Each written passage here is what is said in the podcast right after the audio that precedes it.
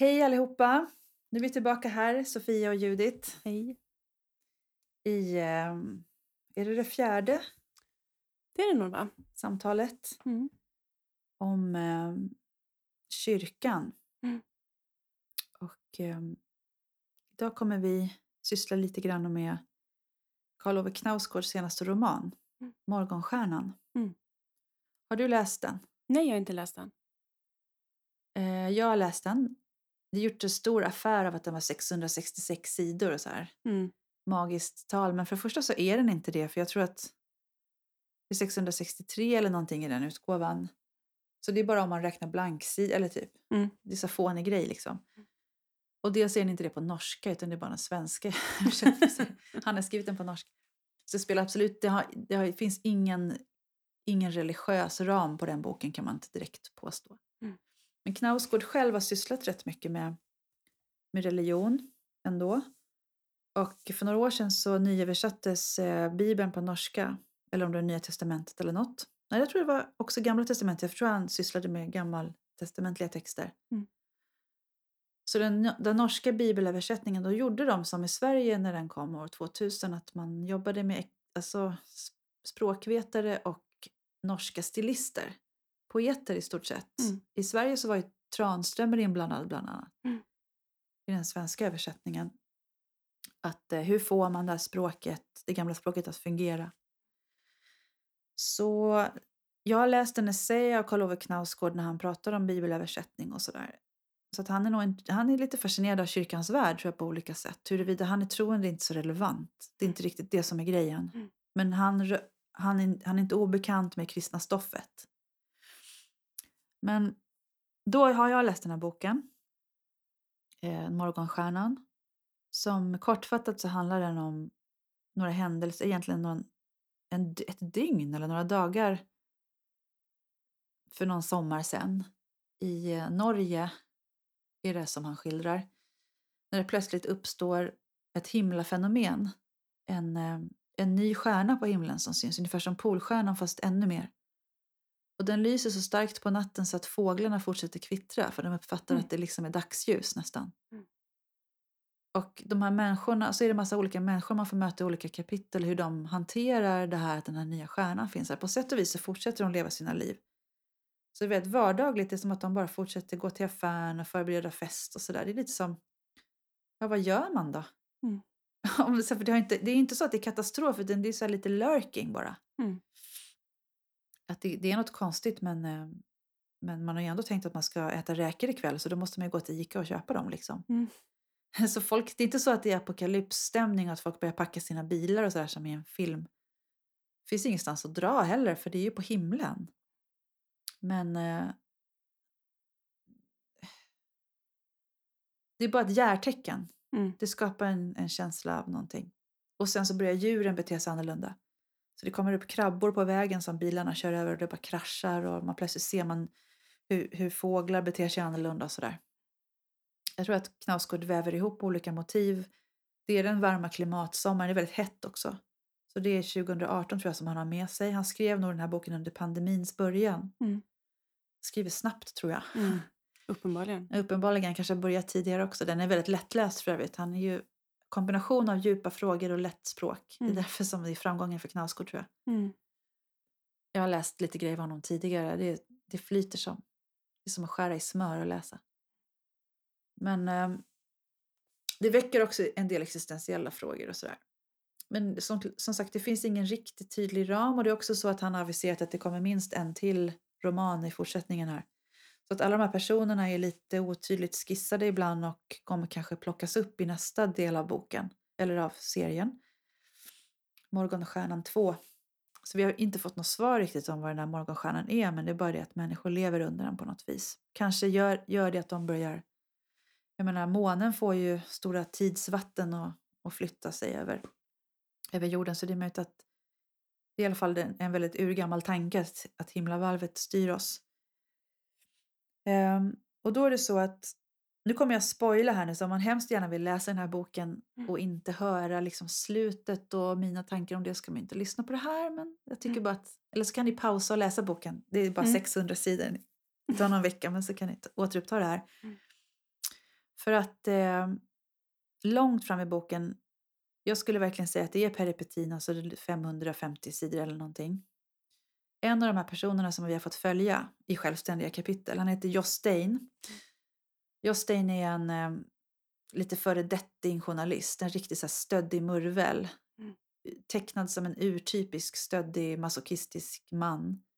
Han ska vara så ball och tuff. Och han sitter och dricker, han dricker för mycket. Och han sitter på en uteservering och dricker och så ringer hans son, Ole.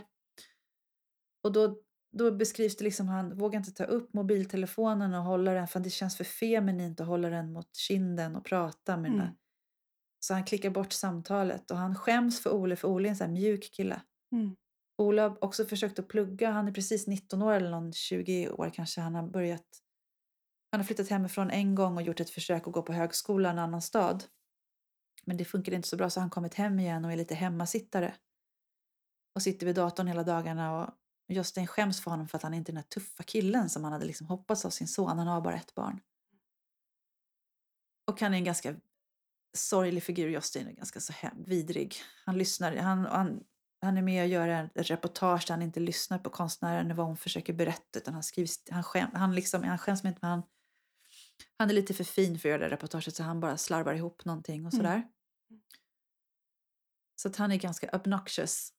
Ehm, men det som händer är under den här konstiga natten när han följer upp ett kriminaldrama och dricker oupphörligt, han dricker för mycket och till slut så hamnar han i någon slags koma, Mm. liknande tillstånd i sin bil. Mm. Och vaknar upp i en skog och vaknar upp i någon slags... Först så känner han igen sig, han förstår att det här är skogen, det här är platsen där jag bor innan husen fanns. Det är en slags tidlöst tillstånd han har kommit in i. Han ser, det är Norge, det är samma landskap. Men det är väldigt svårt att identifiera för vägar finns inte och sådär. Det finns inga bilar eller asfalt eller så men man ser också spår av hjul, alltså det har gått hästar där och så. Mm. Så det är någon slags arkaiskt landskap. Först är han skitförbannad för att han går i cirklar, han hittar inte någonting i skogen, han är otroligt törstig. Och han är så här, varför jag, vad är jag här? Han, är han, han fattar inte var han har hamnat liksom, men han vet att han, vem han är. Men han är otroligt törstig.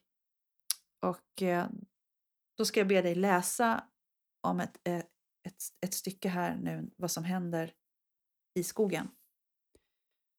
Jag stannade vid en björk och stack fram huvudet och slickade på den släta barken. Det väckte bara begär efter mer. Halsen var torr som sandpapper, men det var inte det värsta. Det värsta var suget, att hela kroppen drog ihop sig i en våldsam längtan efter något jag inte kunde ge den. Kunde tro att jag vandrade i en öken, tänkte jag, i brännande solsken.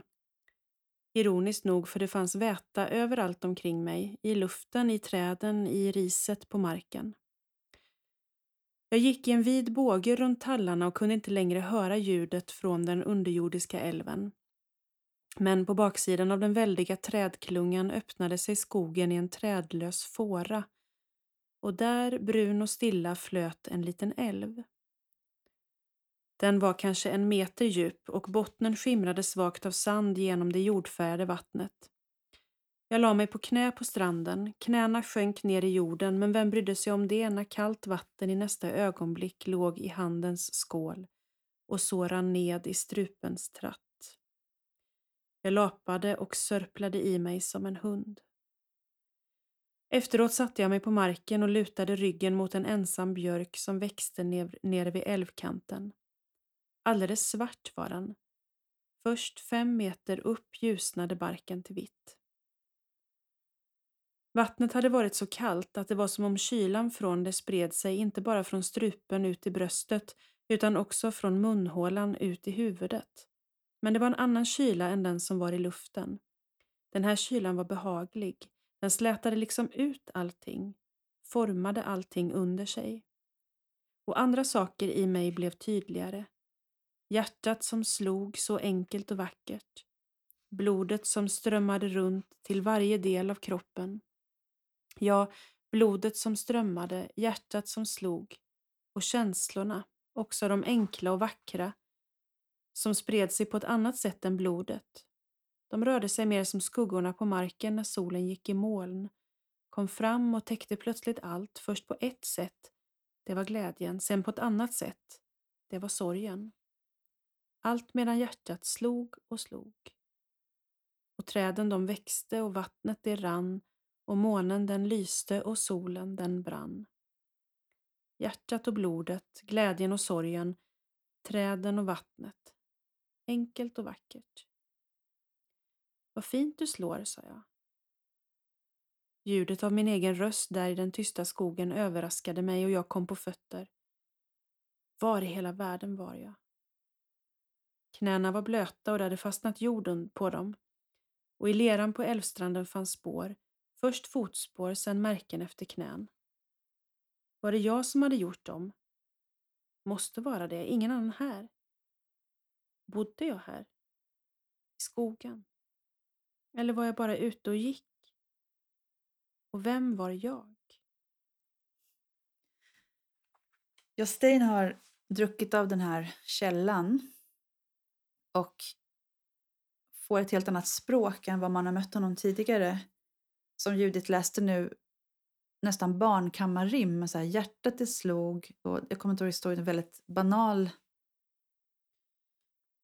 Precis. Träden de växte och vattnet det rann och månen den lyste och solen den brann. Ja, det känns som någon, en duktig lågstadieelev har skrivit en Mm. ramsa och så säger han Vad fint du slår om Mm. hjärtat. Mm. Och han börjar nu gå runt, i, eller han går vidare i skogen och nu börjar han hitta, innan har han bara sparkat sig runt, innan han har druckit av den här källan, så är han arg Mm. och går i cirklar och hittar inte liksom framåt. Men nu börjar han söka sig fram på ett annat sätt och hittar då liksom vägar framåt. Och vid en bergsvägg, eller om det är någon trädgren, kommer ihåg, så sitter han ser en annan person som sitter lutad eh, mot eh, väggen där eller vad det är. Varsågod. Långt där ute såg jag en figur. Det måste vara han. Jag började springa ut efter honom. Bortom heden reste sig några fjäll, mörkgrå under den skymmande himlen. himlen. Skulle han dit? Han stannade och vände sig om och såg att jag kom och ett ögonblick såg det ut som om han hade tänkt vänta på mig. Son, ropade jag. Vänta!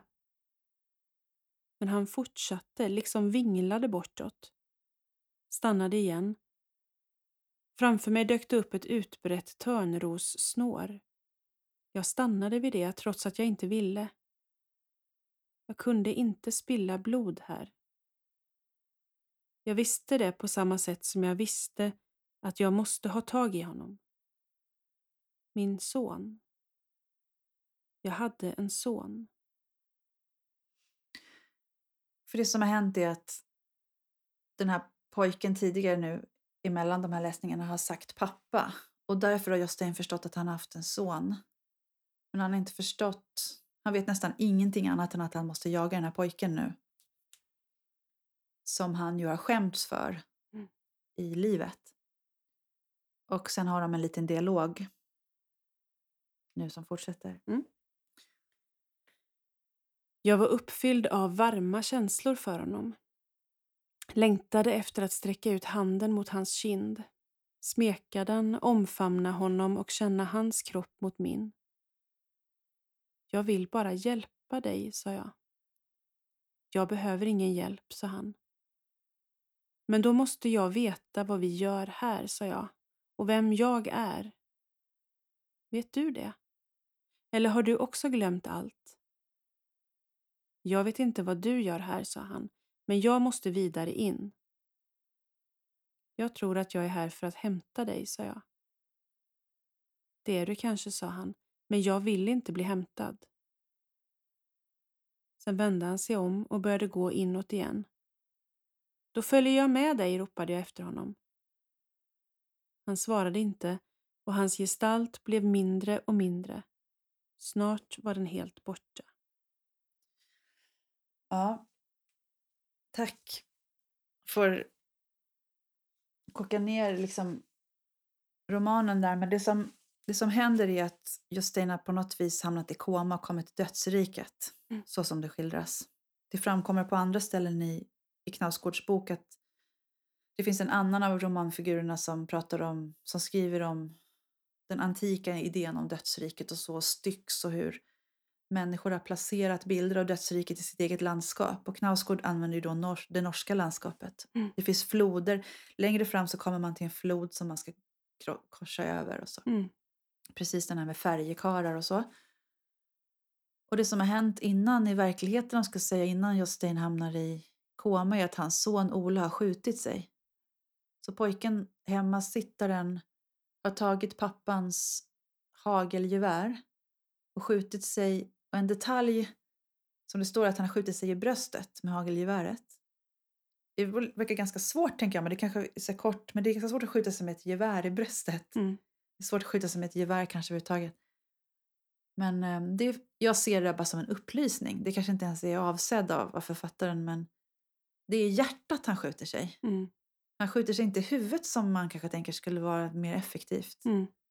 Utan han skjuter sig liksom symbolen för kärleken Mm. med sin pappas vapen. Mm. Det har Jostein precis fått reda på i och för sig. Han är på väg till sjukhuset så hamnar han i det här komat. Mm.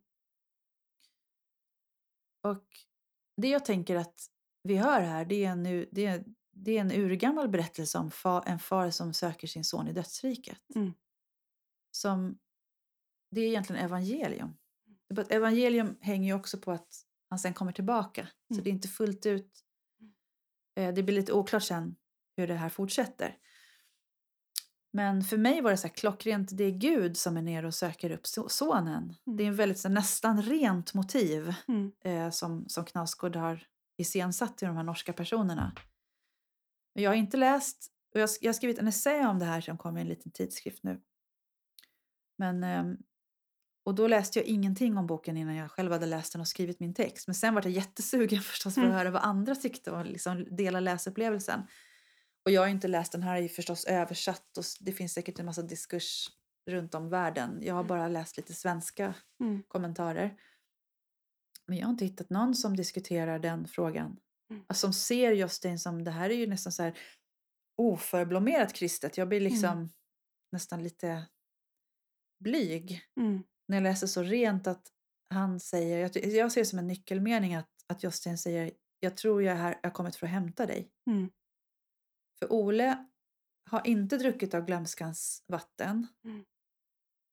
Så han ser ju att det är hans pappa. Han säger jag vill Mm. inte bli hämtad. Han Mm. försöker hela tiden ta sig till den här eh, floden och ta sig över. Och har man Mm. kommit över floden då kommer man tillbaka. Mm.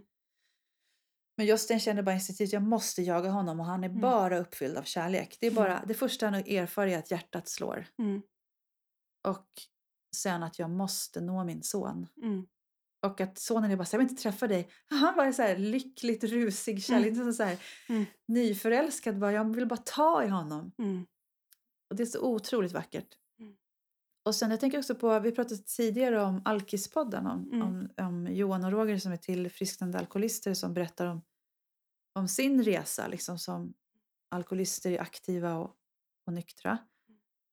Och vi hörde på hur Roger berättade om det som jag kallar nådens ordning. Han, när han drack så var han omottaglig för, för kritik. Liksom. Även vädjanden från, från människor han älskar om att han skulle sluta dricka. Han kunde inte sluta. Mm. Och sen när han plötsligt kraschade. Han beskriver det som att det var en lastbil som han krockade med. Både av tacksamhet att liksom slippa ifrån det där. Men också att plötsligt så kom alla känslor mot hon- i honom som han hade förträngt Mm. av skuld och skam. Mm. Och här är det som att Gud eller författaren eller ödet, någonting Mm.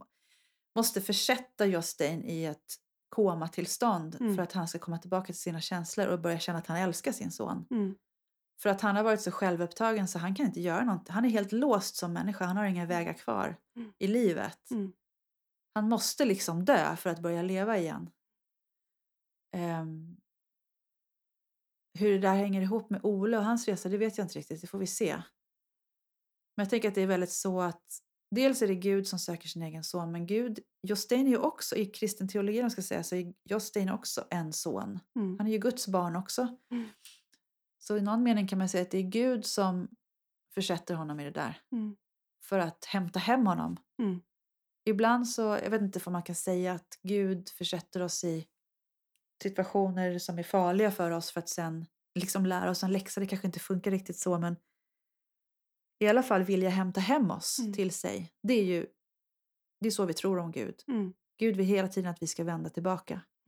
Hur fel vi än har gått. Mm. Så vill Gud hämta hem oss till kärleken. Mm. Och eh, i alla fall är det där som Justin hamnar. Mm. Ehm, och det, vet, det är nästan som en så banal analys, jag har nästan ingenting att säga än det. Och, och det där är ju så, så intressant för att jag eh, fostrade liksom i det kristna och i det kyrkliga så ser jag ju också detta. Alltså, och, och dels naturligtvis Jesus händelser, eller liksom Mm. Jesus berättelsen men också, också självklart den liknelse som Jesus, alltså en av de mest älskade och återberättar, alltså den förlorade sonen, liksom, där, där ju fadern också är uppfylld av ingenting annat än kärlek. Mm. Liksom vad vi får reda på i alla fall av fadern som, liksom, när sonen kommer hem igen. Ehm, och eh, att, att, han, att han välkomnar hem sin son. Och, ehm, och om man tänker Jesus, ehm, alltså man tänker ju sig så, eller i den kristna teologin, att Jesus är i dödsrik. Jesus, alltså, det är, Jesus är ju ingen, dör ju ingen skendöd, liksom. Nej. utan Jesus dör verkligen. Mm. Eh, och när man har utrett detta i liksom teologin så i trosbekännelsen så säger man nederstigen dödsriket. Och, och att Jesus verkligen är i dödsriket och predikar för de som är i dödsriket. Liksom för att, Mhm, gör han det också? ja, ja i, I i, i, legendberättelser? den tra, i traditionen. Ja. Liksom att Jesus predikar i dödsriket och liksom hämtar hem på Mm. något sätt. Eh, innan han stiger upp igen. Och, ehm, och med Jesus har vi ju den här spänningen liksom Gud och människa. Att, människan, som människa, han dör verkligen. Han dör rent fysiskt och uppstår fysiskt. Och samtidigt som han är Gud så kan han ju inte dö. Liksom. Han är evig. Um. Men, eh, och jag tänker eh, Jostein, eh, alltså som, som, alltså när han dricker av glömskans vatten, det är också så här en fin, en fin bild för, för nåden. Eller, liksom, Mm. eller som, ja, men som när en förälder, en god förälder som, som förlåter sitt barn. Eller Mm. som barnet som liksom har gjort något dumt. Mm. Liksom att ja, men det är borta nu. Mm. Det, det är helt borta. Du, ja, du slog ut mjölken och över, över alla Ja. räkningarna eller vad det nu de viktiga papperna. Ja, fast jag hade sagt till. Fast jag hade sagt håll, ställ inte mjölkglaset där liksom. Eh, och barnet säger förlåt eller vad det. Ja, men, och sen är det borta. Alltså det är det som glömskans vatten är, men det, det är borta för, Men för det är mig. ju Nick Caves fråga också som den första jag läste där. Om Red Hand Files. Att frågan är vad är nåd? Och den andra Mm. frågan vad tycker du om cancel culture? Ja, Det måste i ett samhälle finnas nåd för att förlåta det som har hänt. Ja. Liksom. Ehm, och det är så häftigt också att hur det skildras i hela den där som du läste brottstycken av nu, men när Justin går runt i skogen Mm. så irrar han ju först. Och, fast han vet vem han är. Mm. Men sen så glömmer han bort helt vem han är. Han har en son, han tappar massa Mm. saker. Han, han, vet, han kommer ihåg begreppet son och så, så han har liksom inte tappat minnet sådär. Men Mm. han kan inte förstå liksom, nästan någonting. Men istället så det enda han har är hjärtat. Mm. Och då börjar han också hitta i skogen. Mm. Så att det jag tänker är att han får kontakt med sin intuition. Mm. Istället för att följa sin, sin pålagda liksom, idé om vem han är och som bara har lett honom vilse. Mm. Så börjar han rent geografiskt kunna söka sig fram och känna sig fram. Mm. Och också, då börjar han också hitta på platsen. Ehm, och så, så skrev jag skrev en essä om det här, som, den här boken. Som, jag, som heter Jag tror jag är här för att hämta dig. Mm. Och jag vet inte ifall, alltså det, jag undersöker väl det här, jag vet inte ifall jag jag har lite problem ibland, att försöka, eller det blir som att jag kommer fram till så här är det. Men det kan, ju, det kan jag ju lägga ner. Varför ska jag försöka så här, lösa saker? Mm. Gåtan om kärleken typ. Det, Mm. liksom. Mm. Jag vet inte, men det är, som, det är det jag kommer på i alla fall. Och då tänkte jag att det jag tänker om honom, jag ska se om jag hittar det istället där för jag har den framför mig. Och den är satt på ett sätt så jag inte känner igen längre var, jag, var den ligger på sidan. Men det jag tycker är någonting intressant är att Jostein, kärleken är inte att han har sin son, han har en fru också som han helt har glömt bort när han kommer till. Det är liksom bara det här barnet. Mm. Um, kärleken är inte att ha massa människor runt sig som älskar en. Mm. Kärleken är förmåga att kunna älska. Så även om Justin har allt det där, han har det som man ska ha. Mm. Han, han har inte kärleken. Och det är som Paulus talar om i Korinthierbrevet, att har jag inte kärleken så är jag bara en skrällande symbol. Mm.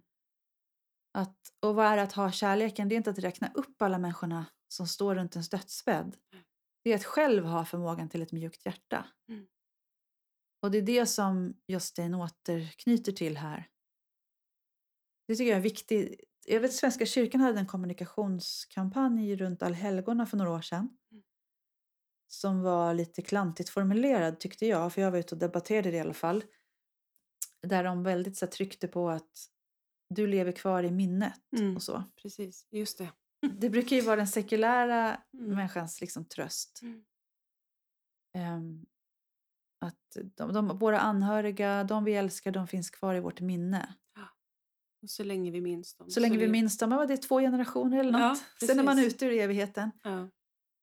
Då skulle Jesus vara borta för länge sedan då, till exempel. Mm. Det är ingen som minns honom. Eller elaka människor. Ja, elaka människor, precis. Och det, det kände jag var väldigt viktigt att det finns människor som ingen älskar. Alltså faktiskt. Det finns människor som har skrämt bort alla. Mm. Det finns människor som, som bara har prästen på sin begravning. Du kanske har haft några sådana Mm, begravningar? Absolut. Eh, lever, de lever inte kvar i någons minne. Nej. De, det, det, måste, det kan inte vara så att det kristna svaret är att det handlar om att vi människor ska bära våra anhörigas minne. Det är en, vik, det är en viktig aspekt för oss. Mm. Att fortsätta, precis som Nick Cave berättade om sin son, att fortsätta Mm. relatera till honom även om Mm. han inte är där och det finns en sorg för resten Mm. av livet Mm. och en saknad. Så är han en, en självständig person för honom resten Mm. av livet också. Men det kan inte vara svaret. Liksom. I så fall behövs inte kyrkan. Nej. Utan ehm, så tycker jag att med kärleken också, att svaret på kärleken kan inte vara våra nära och kära. För alla Nej. har inte nära och kära. Nej. Eller så har vi nära och kära som vi inte tycker så mycket om. Mm. För idealet är att man älskar sin familj och hit och dit. Men det är inte alla som gör det. Man har kanske, många har ju väldigt problematiska familjerelationer. Mm. Kan tycka att det är lite skönt när någon dör, Mm. kanske till slut. Även det är Mm. blandade känslor men man kanske är väldigt klar med den relationen, den kommer Mm. inte längre. Mm. Och då får man som en slags skuld över sig. Eller så att nu ska jag sörja mormor eller mamma Mm. eller någonting som man kanske inte gjorde. Man har sörjt mamma för länge sedan. Så, så känner jag med kärleken också att i alla fall det jag tror jag kommer fram till i den här essän att, att Jostein får förmågan igen att, att känna känslor och kunna navigera utifrån sin intuition. Mm. Det är kärleken. Mm. För sonen fanns där hela tiden och han hade inte, Mm. hade inte förmågan att själv. Mm. Vad tänker du om det? Det låter bra, eller hur? Men det, det kan Ja. kännas så här... Nej, men jag tänker att risken är att man också kan fastna i fantasitillvaro. Där det blir så här, det, jag behöver inte andra människor för bara jag kan älska. Det kan också bli ett så här eremittillvaro och liv. Så här, vad heter hon?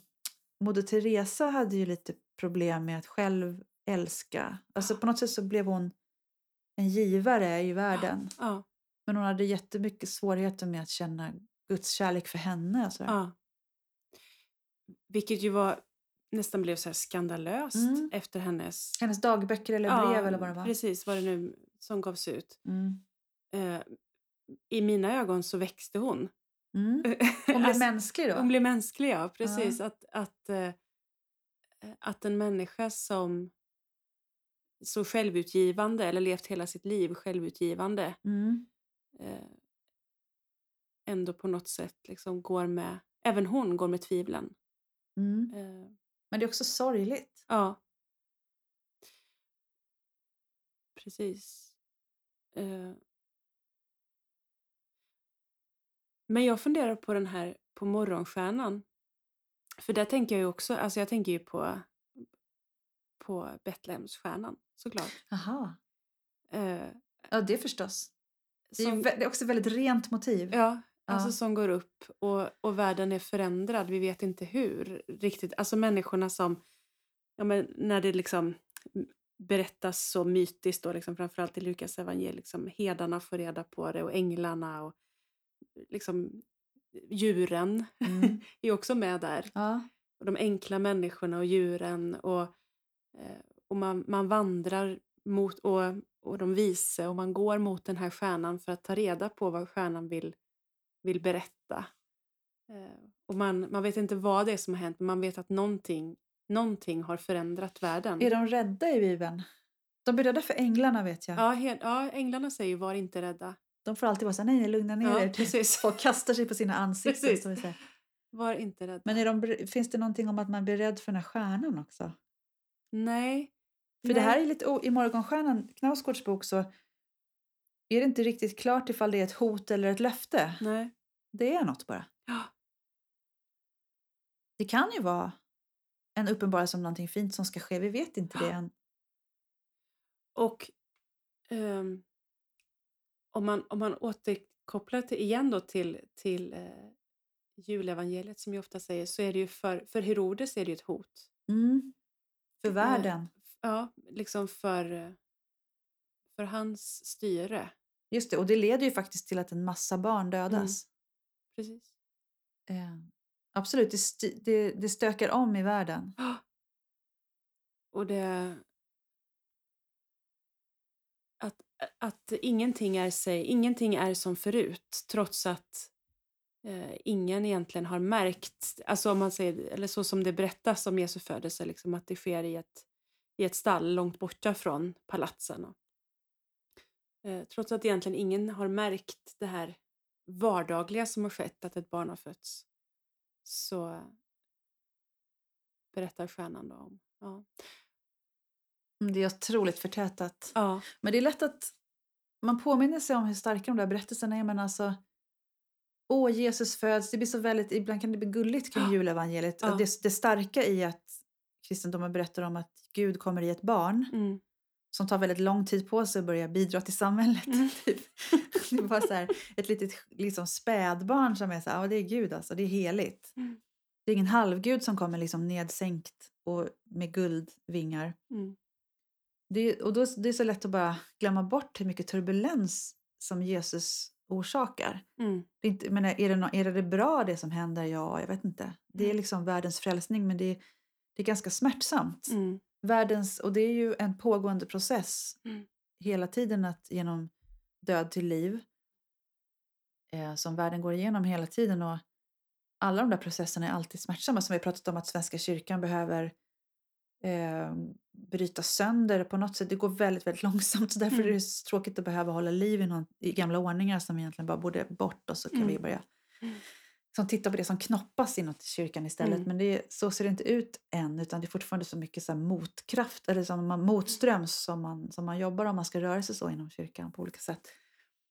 Men ehm, så att Jesu, är frälsningen för världen att liksom Gud kommer i ett litet barn, morgonstjärnan Mm. ovanför Betlehem är ju olycksbådande på sätt och vis för det är ju, säger ju någonting om ja, detta är livet. Mm. Det kostar på. Ja, och, och, och även när Jesus sen i, i, den, liksom, i hans offentliga gärningar, liksom när han predikar och när han möter människor, och, så, så, så är det ju ofta... Ja, men vi förstår ju honom ofta inte. Mm. Inte de heller. Nej, vad menar han ens? Ja. Liksom? Eh, varför säger han till änkan som vill röra vid manteltofsarna liksom, att, att gå bort ifrån mig? Mm. Eh, och hon säger, eller där att ja, men de hundarna äter ju det vi, de rika männen tappar vid sitt bord. Ehm, och eh, alltså vi, vi förstår inte, alltså hur kan, det här är helt ologiskt med, den, med det gulliga Jesusbarnet. Liksom. Ja, han är ju väldigt rå liksom. ja. Det var ju det som Lena Andersson lyfte fram i sitt sommarprat och läste fram alla eh, otrevligheter som Jesus Ja. säger.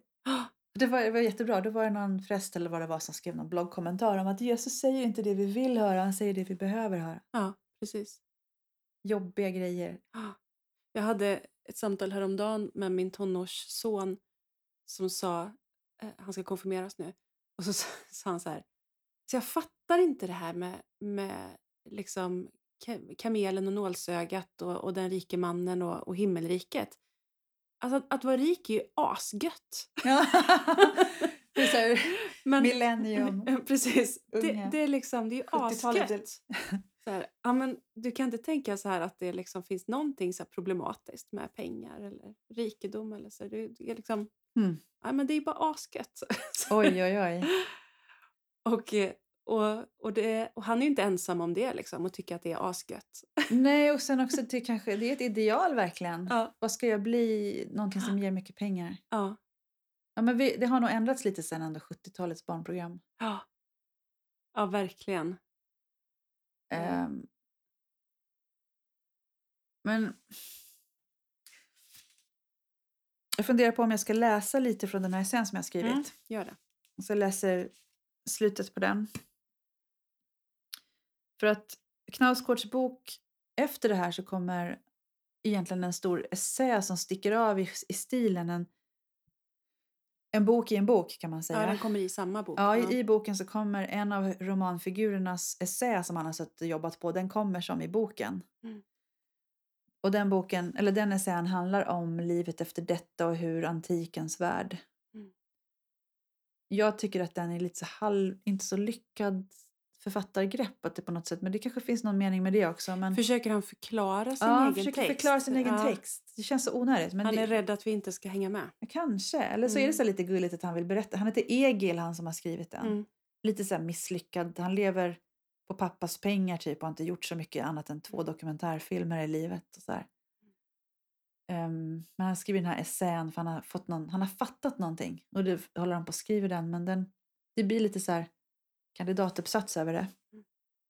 Men den börjar ju hela boken med, alltså hela boken börjar med ett citat från Uppenbarelseboken. Eh, alltså den sista boken i Bibeln. Det står ett citat då i Morgonstjärnan. På den tiden skola människorna, det är också typ så att det är den gamla översättningen. Det är alltid så högre stilnivå. På den tiden skola människorna söka döden, men icke kunna finna den. De skola åstunda att döda, men döden ska fly undan ifrån dem.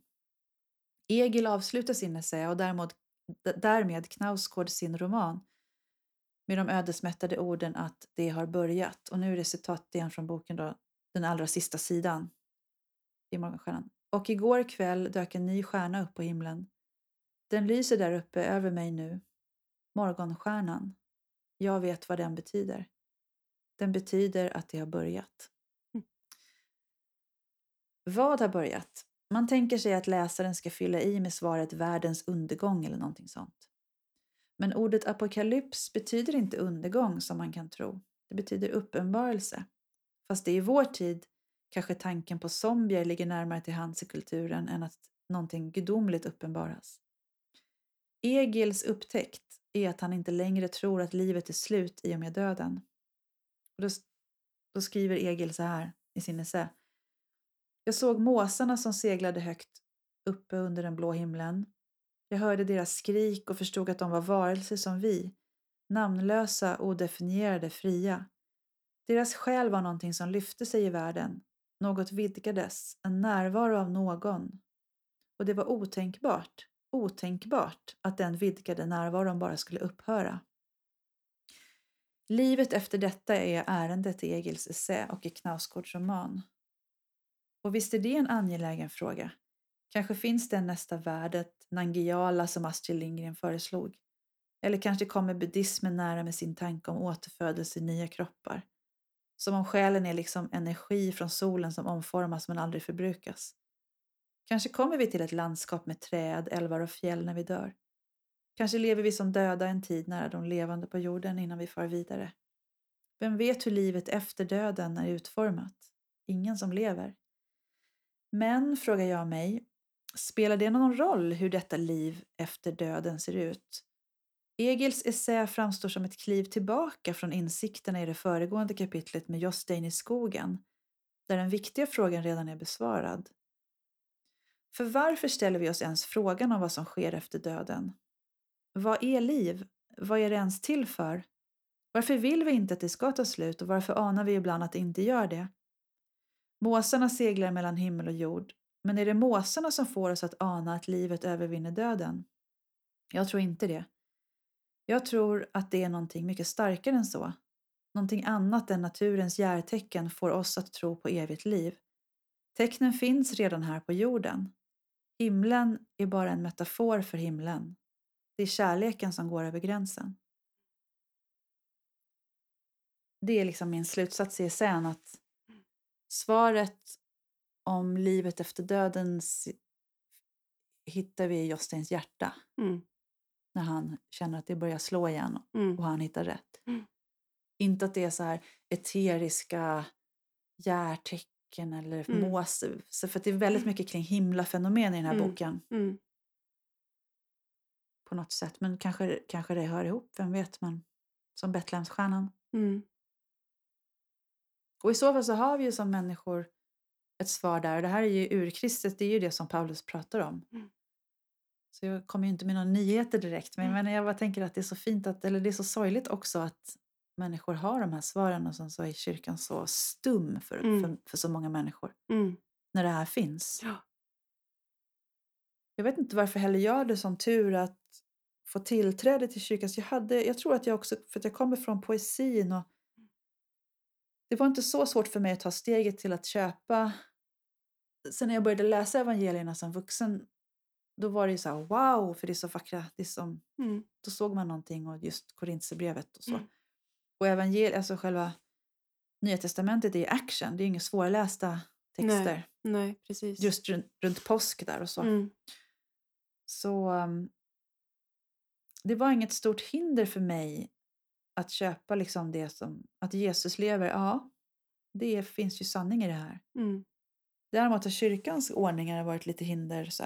Mm. Man känner sig lite, det har fått liksom hacka i mig att det finns en massa saker som jag inte förstår mig på. Och Mm. Som först stänger mig ute. Sånger som folk kan utan till som inte jag kunnat och sådär. Mm.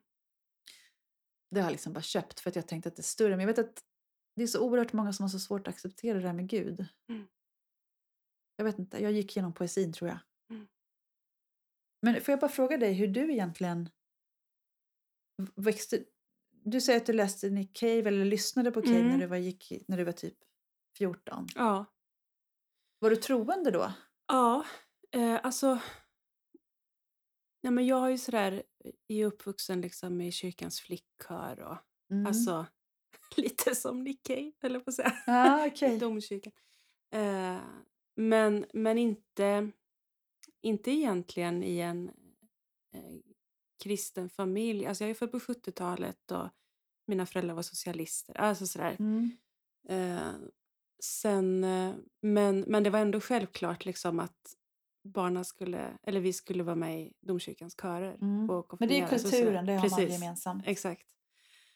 Ehm, m- men, men om jag ser tillbaka på, på min barn... eh, Alltså som, jag har egentligen alltid haft en gudstro. Det kan jag se som vuxen. Alltså jag, fick, jag hade en, en eh, mammas moster som kände stort ansvar för, Mm. för mig och mina syskon.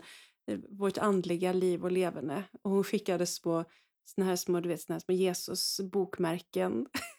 Ja, och skrev små, små hälsningar. Liksom. Ehm, men jag har alltid, jag vet att jag är, alltså från att jag varit barn så har jag liksom levat, det har varit så självklart för mig. Alltså jag har levat liksom i den relationen på något sätt. Eh, och, eh, och sen fick jag ju liksom min prästkallelse också väldigt tidigt, alltså som 14-15-åring. Um, ehm, och, och sen, det var ju inte så enkelt som tonåring naturligtvis. Så, alltså det var snarare brottningen, liksom att hur, hur, att, hur man outar det till sina vänner och liksom relationen till... Så, men, och det var väl där som tonåring, alltså att, att få gå i... Att, att tidigt få gå i försvar för sin tro, det är väl också så här en, en erfarenhet alltså intellektuellt försvar, eh, det, det tyckte jag ju var väldigt tufft som tonåring. Jag gjorde det alltså väldigt, jag var så här... Eh, Mot men- kompisar, Ja. mot lärare. Ja, både och. Mm. Ehm, och då var ju väldigt mycket fokus på, ja, men på det intellektuella försvaret. Alltså det, det, eller så man var tro på det här? Ja.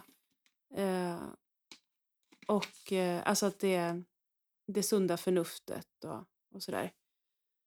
Ehm, och det, det kan jag väl se, som vuxen kan jag tycka att jag fick, fick göra det lite för mycket själv. Alltså en tonåring ska egentligen inte behöva slängas ut Nej. utan liksom skydd av äldre och och liksom Nej, gud nej. Eh, och, ehm, vilket kanske... Det har såklart format, format mig, men, snar, men det är snarare så att jag idag... För mig är det viktigt med det intellektuella, det är absolut. Men, men för mig är det snarare viktigt att, att inte fokusera så mycket på hjärna Mm. eh, när det gäller just, som jag nämnde, det där med trosbegreppet. Liksom. Att, ehm, att det inte, det är att vara troende är inte ett kontrakt att skriva under. Mm. Ehm, och det är inte jag som, jag är inte ansvarig för, jag är inte ansvarig för Gud. Liksom, Alltså- nej, nej. inför andra människor. nej, just det. Ehm, Man kan lita på sin erfarenhet när det gäller tro. Mm. Lita på att Gud har satt hjärta, ett hjärta i din kropp. mm, Använd livet till att lyssna på det hjärtat. mm, Så kan du inte gå fel. mm, Liksom. Det, Simon Weil, teolog, säger att vart du än går så kommer du gå in i Jesu öppna armar. mm, Så man kan, man tänker att man går från kyrkan så kan det vara på väg mot Gud. precis. Ehm, Det är väl det som är den här saken om oavsett man krist, kristna kan vara lite dumma på det sättet att man gärna räknar markörer. I boken också, Morgonstjärnan, så finns det en präst med. Mm. Jag tror Knausgård är fascinerad av kyrkan. Han har liksom tagit en begravningsordning i Norska kyrkan och skildrat den och sådär. Mm, Och då kan man tänka, ha en kristen markör. Men det kanske inte är det intressantaste kristna stoffet Mm. i den här boken. Det finns många andra motiv Mm. som kanske inte ens han har tänkt på själv. mm. Men som kristen så kan man lätt bli sådär, åh ett poäng till vårt lag. Ja, Att det är där vi hittar kristendomen liksom. Men lita på att det finns i livet. Eh, och att upptäcka det. Och, och tro på det. mm. Till och med när det går emot. Liksom. Mm. Och där tänker jag också ofta, eh, inte minst liksom i, ja, när jag som tonåring då såg att, ja, men liksom att, att vara troende var att vinna debatter ungefär Ja. mot, mot icke-troende. Alltså idag tänker jag snarare så här, eller idag vill jag tänka så här att eh, Gud har varit hos den andre också, alltså att Gud har varit där före mig. Eh, det här att jag eh, Alltså att, att räkna med att andra också bär på erfarenheter som, som jag. Eller som jag inte själv har också för den delen. Ehm, att inte bara räkna med att andra är liksom vita ark Nej, som du ska... som jag ska liksom fylla eller berätta. Eller sen, så, sen så naturligtvis som präst och som kyrka liksom att, att hjälpa människor att hitta språk Mm. för det man har erfarenhet av. Det är liksom ett uppdrag. Men att, att lita på att Gud är liksom, Gud kallar på oss. Gud är, är hos andra människor innan jag kommer. Mm. Precis. Och- de kan reagera på olika sätt. Att de blir arga Ja, på Gud eller kyrkan eller allt möjligt. Men hörni, ni som lyssnar får väl höra av er till oss då. Berätta om er väg. Nej, jag vet inte. Men vad kul att, eh, att ni har varit med. Och att vi har fått prata om de här sakerna. Och eh, det finns ju så himla mycket att säga om de här enormt intressanta sakerna. Eh, hoppas att ni har fått några spår också. Kanske på tips på nya områden som ni kan hitta in i. Mm. Och har ni några att säga till oss så får ni höra av er. mm. Ungefär så. ja, precis. Vill du lägga till något?